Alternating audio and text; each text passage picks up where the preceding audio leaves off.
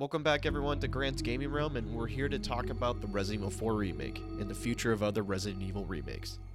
I will be completely spoiling the game, so be warned. Resident Evil 4 is one of my favorite games of all time, so I was highly anticipating the release of this remake.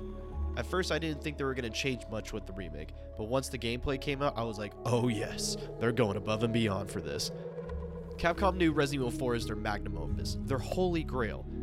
So when it came to this game, they knew they could not screw this up. I'm here to say gladly, this is by far the best Resident Evil remake, and once again, Resident Evil 4 is the best Resident Evil game.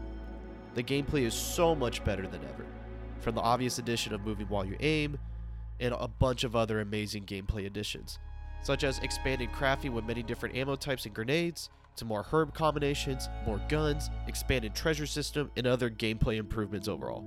Leon is more badass than ever, with Leon now having knife parrying, I didn't think he could get more badass, but he did. He still has his great melee moves and some of his quips. I was a little worried about the knife system, but I definitely think it's for the better. Even though knives break now, they're stronger and overall more useful. In terms of Leon's gameplay, the remake is by far superior than the original. My only critique is I miss having a laser sight on all guns, and weapons are harder to aim with, and the body armor breaks way too easily. It's pretty expensive to repair without the body armor charm. I felt too that some of the weapons got nerfed, but other than that, it's perfect. I love the improvements to Ashley. She is so much better now. She still gets in the way sometimes, but she doesn't scream Leon every two seconds and just overall not as annoying. The fact that you don't have to heal her anymore is a godsend. Getting rid of QTEs was pretty huge, and I definitely think it was the right call. The knife fight with Krauser in particular is so much better now. This very well could be just a me problem, but I wasn't scared that much. But I think it's just because I played the original Resident Evil 4 so many times, I pretty much saw everything coming. The story is great as always. The remake gets most of the general A to B like the original, but remixes and changes up a few things. Leon still has his quips, but I feel like it got toned down a bit, which sucks, but it's whatever. Kinda missed some of the iconic one liners, but it's all good. I get why they got rid of some. Ada, I feel like, though, is way too toned down and doesn't have much personality like the original. Remake Ada can kind of sound monotone sometimes. I was kind of surprised they cut the U3 or the disgusting monster on the island, whatever you like to call it. But I hear they're gonna put that in the Separate Ways DLC and make it longer than the original, so we'll have to wait and see, but that's just a rumor for now. Mercenaries is fun. Never really cared for it, but it's pretty fun this time around.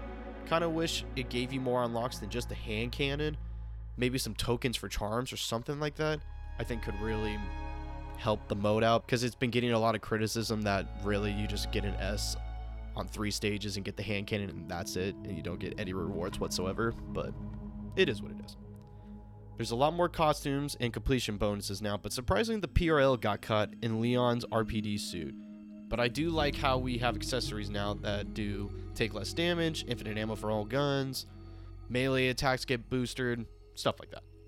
Finally, once again, Resident Evil 4 is the best survival horror game of all time. And now we even have a better version with the remake. Before I go, I want to talk about the future now with the remakes, because now we're in a pretty interesting situation.